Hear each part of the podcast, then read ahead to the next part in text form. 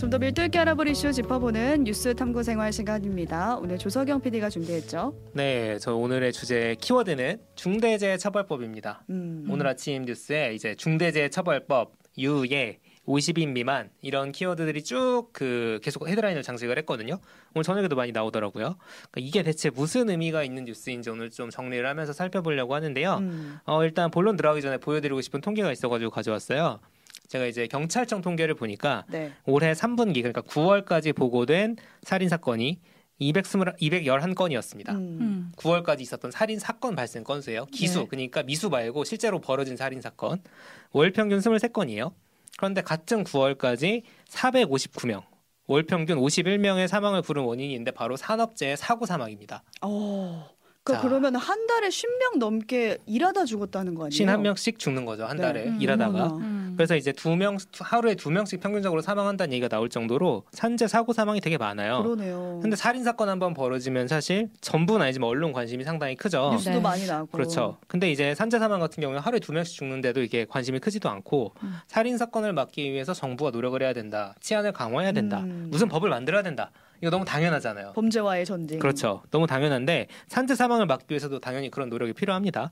그래서 이천이십일 년에 만들어진 법이 바로 중대재해처벌법이고요. 이 법이 이제 오늘 아침에도 중요한 뉴스 키워드였지만 당분간 아마 계속 얘기가 나올 거예요. 음. 정리를 좀 해보려고 합니다. 네, 네 그러니까 어제 정, 정부 여당이 하는 음. 그 당정협의회 여기서 국민 그러니까 만나 이제 정부랑 여당이랑 만나서 이 중대재해처벌법을 오십 인 미만 사업장에 적용하는 걸 미루겠다. 요 뉴스가 나와서 되게 떠들썩했어요. 맞아요. 네. 그러니까 쉽게 말해서 큰 사고가 나면 원래 사장한테 책임을 묻는 법이 음. 있는데 그 작은 기업일 경우에는 이 년 동안 안 묻겠다 그 그렇죠, 책임을 그런 얘기입니다. 그러니까 작은 기업에 음. 다니는 노동자 입장에서는 난리날 이슈거든요. 음, 그래서 맞아요. 일단은 중대재해처벌법이 뭔지부터 좀 차근차근 정리를 해보면 좋겠습니다. 네, 다시 한번 음. 차근차근 얘기를 해보겠습니다. 중대재해처벌법 뭐냐면 한마디로 사장님한테 책임을 묻는 법이에요. 사업주나 경영 책임자, 그러니까 사업주는 오너가 있을 때를 말은 하는 사장님. 거고 음. 경영 책임자 같은 경우는 뭐 뭐. 지자체도 해당이 됩니다. 네, 뭐 지자체 장이나 공공기관 장이나 이런 게 이제 경영 책임자인 건데 그 사업주나 경영 책임자가 안전보건 확보 의무에 위반해서 중대산업재해 혹은 중대시민재해가 발생한 경우에 음. 처벌한다. 그들을 음. 처벌한다. 요 얘기인데 네. 그래서 중대산업재해가 뭐냐?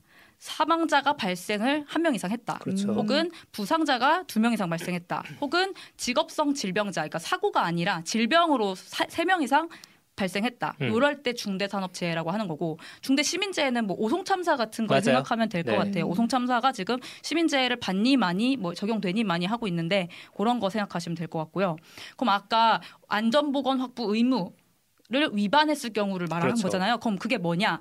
사업장 환경을 안전하게 만들든지 그렇죠. 아니면 사고 발생을 했을 때 재발방지 대책을 수립을 잘 하든지 음. 아니면 행정기관에서 야 이거 너 잘못했으니까 이렇게 고쳐라 했으면은 고치는지 아니면 교육을 제대로 하든지 요런 이제 행위를 하는 거 그렇습니다. 그걸 위반했으면 이제 책임을 묻겠다라는 음. 겁니다. 이제 산재로 목숨을 잃은 유가족들이 단식을 엄청 하면서 겨우 통과된 법이었는데 음. 원래도 산업안전보건법이라고 있었어요. 음. 산업재해 처벌은 계속 되왔으니까요. 네. 그런데 이 원래 산업안전보건법 산안법과 중차법의 가장 큰 차이는 기존에는 주로 현장 책임자를 처벌했다면 음. 중차법은 사장님 나와라입니다. 사장 음. 나와요. 사장 음. 나와. 그러니까 큰 사고가 나면은 이제 뭐 공장이라면 그 공장을 운영하던 뭐 현장 책임자가 아니라 기업의 대표. 사장님이 책임을 진다 그렇죠. 이거죠. 너무 그래, 큰 사고면 네. 그 관리 관리가 음. 관리 주체가 이제 생긴다는 거죠. 그렇죠. 그냥 작은 경미한 거죠. 사고가 음. 아니에요. 사, 음. 진짜 아까 보여드린 그 기준처럼 사망자가 발생하거나 음. 육 개월 이상 치료가 필요한 부상이 두 명 이상 발생하거나 등등이니까 그래야 제대로 관리가 된다는 거고 이 법에 이제 그 역사가 쭉 있어요. 이천이십일 년 일월 팔일에 국회를 통과했는데 그 전에 이제 크게 있었던 사고가 이천십팔 년 십이월 십일일. 태안화력발전소에서 김용균 씨가 사망합니다. 네. 많이 오, 기억하실 오죽입니다. 거예요. 네, 곧 오죽이죠. 음. 이천이십 년 사월 이십구일에 이천물류센터 공사장 화재가 발생해요. 네. 이때 서른여덟 명 사망했어요. 와. 그렇죠? 그래서 이 분위기 안에서 이천이십 년 유월에 이십일 대 국회가 출범을 합니다. 사 년 전이네요. 좀 음. 있으면은 일 호 법안이 바로 이 중대재해기업처벌법이었어요. 그때 음. 발의된 게. 근데 이제 이게 여러 가지 논의를 거쳐서 이천이십일 년 일월에 중대재해처벌법이라는 명칭으로 본회의를 통과하고 제정이 되고 음. 일 년의 유예기간을 거쳐서 중대재해처벌법이 시행이 된 게 이천이십이 년 일월입니다. 음. 자, 근데 이때 뭘 걸었냐? 오십 인 미만 사업장 혹은 이제 오십억 미만의 사업장 돈이 들어간 게 오십억 미만인 사업장에 작은 대해서는 사업장은. 작은 데는 이 년을 유예를 해라. 음. 그래서 이천이십사년 일월 이십칠일부터 적용되는 게 지금 다가오는 겁니다. 음. 네, 그렇습니다. 이 년이 어쨌든 지났다는 거잖아요. 지났죠. 효과가 그때 있었는지 궁금해지네요. 효과 있었다는 통계가 음. 있는데 자세히 좀 이따 어, 다시 설명해드리도록 어, 하고요. 네. 어쨌든 중소기업이 대기업에 비해서는 조금 여력이, 여력이 없으니까, 없으니까 천천히 준비해라. 네, 금액 같아요. 라는 건데 처음에 이 유예 규정이 도입될 때부터 조금 말이 많았던 게 대기업이랑 중소기업 비교해봤을 때 어디가 더 안전할 것 같으세요? 그러니까 저는 당연히 대기업이라고 음. 생각하는 게 대기업은 만약에 산재 사망 사고 나면은 기사도 뜨고 이미지 타격도 엄청나거든요. 난리 나죠. 그러니까 안전에 신경을 쓸 것 같아요. 네, 실제로 같아요. 그렇습니다. 네, 음. 통계를 보면 십 년간 오십인 혹은 오십억 미만 사업장의 산재 사망이 만 이천사십오명인데 음. 평균 매년 천이백명이고 하루에 서너 명이 죽는 거예요. 음. 근데 전체 산재 사고 사망의 칠십육 퍼센트가 어디서 발생을 하느냐? 오십인 미만에서 발생을 하고 최근 삼 년의 경우 팔십일 퍼센트입니다. 아. 오십인 미만 사업장이 오십인 미만 사업장에서 전체 사고 사, 산재 사고 사망의 팔십일 퍼센트가 오십인 미만에서 발생한다는 거예요. 근데 이 통계만 보면은 지금 음. 오십인 미만 사업장을 유예할 게 아니라 이 법을 더 강력하게 적용을 해야 될 것 같은데 왜 시행을 유예한다는 거예요? 일단은 최근에 중소기업들이 많이 반발을 했습니다. 며칠 전에 나온 얘기인데 중소기업 열 곳 중 아홉 곳이 중차법 유예해야 된다. 오십인 음. 미만 사업장에 확대 적용하는 것을, 이런 얘기 나왔고 준비가 안 됐다. 음. 이러다가 중소기업 사장님들 전부 감옥 간다. 이제 이런 주장들이 나와서 준비 시간이 더 필요하다고 얘기를 하고 있는 겁니다. 이 년보다 더 필요하다는 건데 어떤 준비가 필요하길래 오래 그렇죠. 걸리는 걸까요? 실제로 어떤 준비가 음. 필요하길래, 이게 사실 법 제정됐을 때부터 치면 삼 년이잖아요. 네. 그렇죠. 처음에 애초에 법이 시행되기까지가 일 년 걸렸으니까. 맞아요. 어떤 준비가 필요한지 한국노총이 직접 해봤습니다. 이천이십일년부터 이천이십삼년까지 세 군데를 선정을 해가지고 실제 이 중대재해처벌법을 위한 준비를 해본 거예요. 음. 자, 되게 위험한 데들 주로 했어요.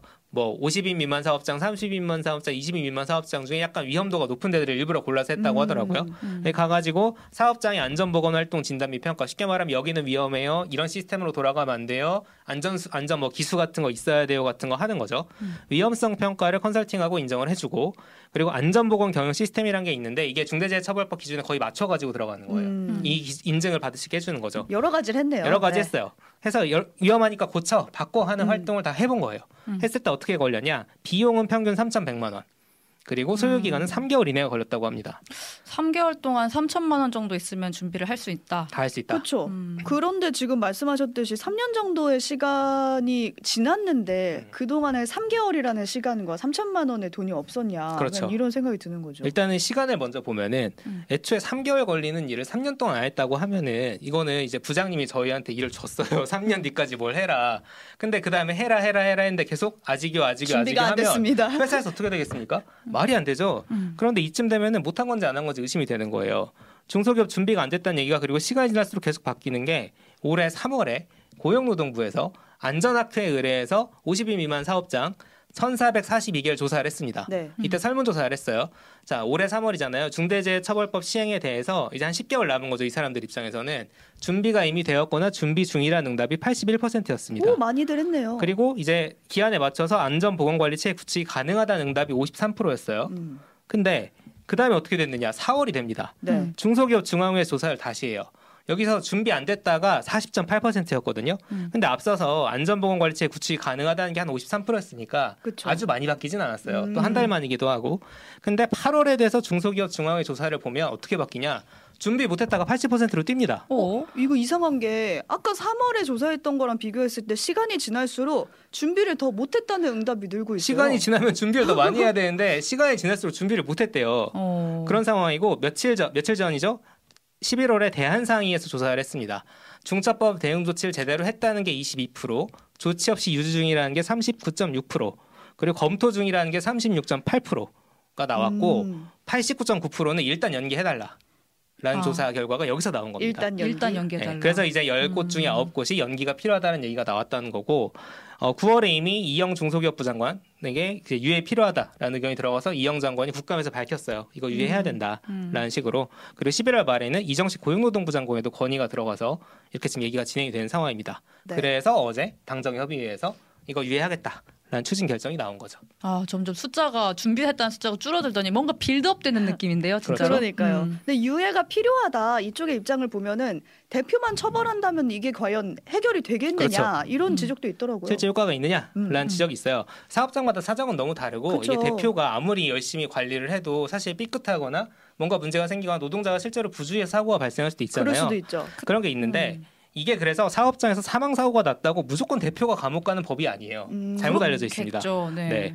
지금까지 중대재해처벌법 실형 나온 사례 딱 하나 있습니다. 저희 좀 전에 반야님이 지금까지 중처법 판결 나는 게 전부 집행유예라던데 라고 지적해 주셨는데 지금 이심까지 실형 나온 게 하나 있어요. 한국제강이라는 음, 곳입니다. 확정은 아니군요. 네. 네. 뭐 삼심 갈 수도 있으니까요. 음. 자, 이 사건이 뭐였냐면 이천이십이년 삼월이었어요. 육십 대 노동자가 작업 중에 일점이톤 무게 방열판에 깔려 사망합니다. 아이고.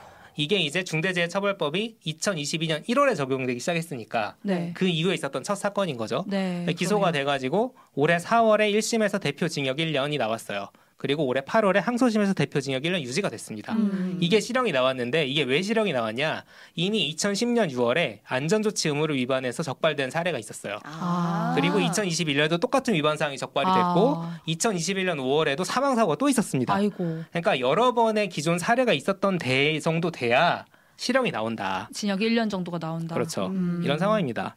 야, 진짜 몇 차례나 법적 처벌을 받았는데 개선이 안 됐다고 그냥 실형을 한 거죠. 그냥 딱 실형 한 건이 한 그쵸. 건이 딱 이런 한 건 나온 느낌. 거고요. 음. 가, 최근에 나온 이제 실형 안 나온 사례 설명을 해드리겠습니다. 대부분 실형이 안 나와요. 집행유예 음. 나오거든요. 네. 이천이십이년 이월에 에어컨 부품 제조업체에서 유해 화학 물질이 담긴 세척제를 사용하고 있었던 거예요.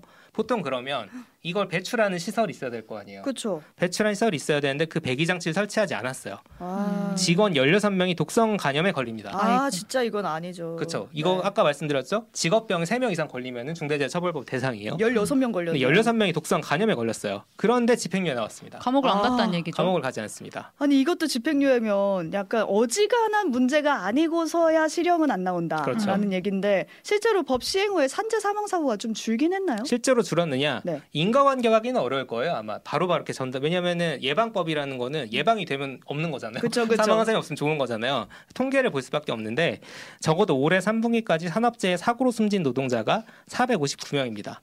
작년 같은 동기, 그러니까 작년 삼분기까지가 오백십명이었거든요. 음, 줄었죠. 좀 줄었네요. 십 퍼센트 정도 줄었습니다. 특히 중대재해처벌 등에 관한 법률이 적용되는 오십인 이상 사업장. 지금 아. 아직 오십인 미만은 사업장이 그 적용이 안 되니까 여기서 산재 사망자 수가 감소했다고 합니다. 아, 법률이 적용되는 사마, 그 사업장에서 감소했다. 감소를 많이 했다. 네. 그럼 음. 효과가 좀 있다고 느껴지기도 하는데요. 네. 이게 근데 왜 그래도 준비를 안 하는 걸까? 돈이 돈이 그쵸. 삼천만 원이 클 수는 있는데 큰 돈이죠. 네. 큰 돈이기도 한데 이제 아까 한국노총 컨설팅 사례에서는 기업 규모가 작을수록 돈은 적게 든다는 얘기도 있었어요. 음. 그러니까 애초에 그 삼천만 원이 큰 돈이긴 한데 하지만 우리가 그걸 비교해 보자고요. 그걸 안 해서 사람이 죽으면 그러니까요. 그렇죠. 그리고 저 직업병에 걸려 열여섯 명이 직업병 걸렸으면 그 치료비 어떻게 되겠어요? 그렇죠. 더 나오죠. 걸리면 훨씬 많이 나오잖아요.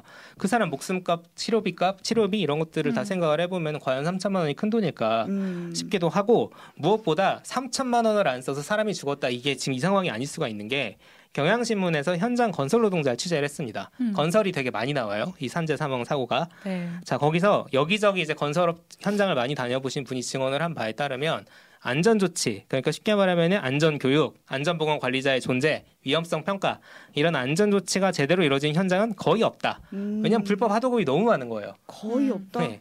불법 하도급업자들이 어떻게 네. 생각하냐. 이런 거 하는 거 다 비용이니까 그냥 했다고 치고 했다고 치고 올리고 예를 들어 안전 장비 같은 것도 자기들이 사줘야 되는데 이것도 노동자들이 직접 산다는 거예요. 아, 그러다 사고 나는 거잖아요. 그렇죠. 왜냐하면 나는 안 샀어 라고 하면 그 노동자 책임이 돼버리는 상황인 거죠. 그러지 말라고 이런 법들이 있는 건데 이런 구조가 발생을 한다는 거고 누군가 그 비용을 자기가 먹었을 거다. 그러니까 나는 샀다고 음. 구입해서 올려놓고 아. 그걸 먹었을 것이다. 음. 이제 이런 지적을 하는 게 건설업계에서 하나 나왔고 네. 제조업, 그다음에 공장 같은 곳이죠. 제조업에서는 무슨 일이 있느냐. 후진하는 지게차에 경고음 장치가 없어서 치여죽거나 이거 최근 사례입니다. 슬링벨트라고 해서 물건 들어올리는 게 있어요. 크레인처럼. 이걸 교체하지 않아서 그 슬링벨트가 끊어져가지고 물건이 떨어져서 사람이 죽는 거예요. 이게 몇만 원이래요. 슬링벨트가요? 슬링벨트가. 참, 몇 천만 원이 아니라 지금 몇만 원 아끼다가 이런 사고가 날 수 있다는 거죠. 그렇죠. 그러다가 만약에 나의 가족이 사망하면은 그러니까요. 얼마나 황당하게 그지없는 사고예요. 유족들 입장에서는 아프겠어요. 진짜 마음이 아프죠. 그렇죠.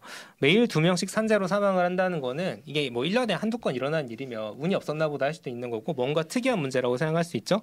근데 일년에 몇백 명 단위로 음. 일이 벌어지고 있습니다. 이러면 구조적인 문제가 있다는 거고 그런데 삼년이라는 유예기간을 뒀는데 또 유예기간을 두자. 지금 저는, 또 주자.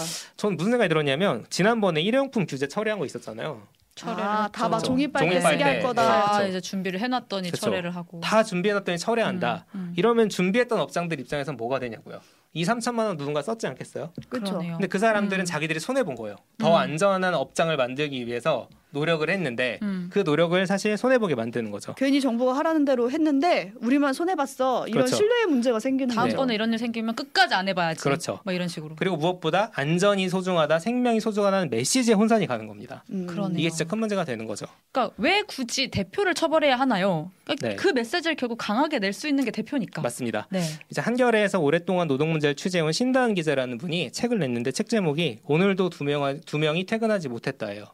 이게 산재를 다룬 책입니다. 아, 하루에 두 명씩 돌아가시니까. 그렇죠. 돌아가시니까요. 네.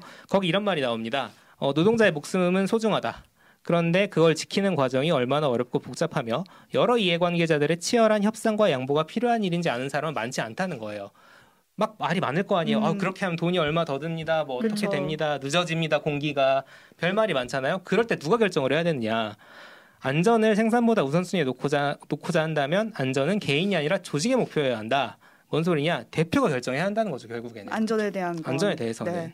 또 길게 놓고 보면은 중소기업도 안전 문제가 꼭 법적으로 걸리냐 마냐 이거를 떠나서 그 사업을 위해서도 전 중요한 것 같거든요. 그렇죠. 그러니까 직원들이 아, 회사가 나의 안전을 이만큼 신경 써 주는구나 이런 인식 아니면은 아, 나의 안전은 안중에도 없고 돈만 벌려고 하는구나 이 인식 차이에는 일적으로도 파급 효과가 엄청 클 것 같단 말이에요. 그래서 직원들을 위해서라도 좀 안전 조치를 취해줬으면 좋겠다 이런 바람을 가져봅니다. 네. 오늘 여기까지 중대재해처벌법에 얽힌 맥락들 살펴봤습니다. 조석영 피디, 신혜림 피디 수고하셨습니다. 감사합니다. 감사합니다.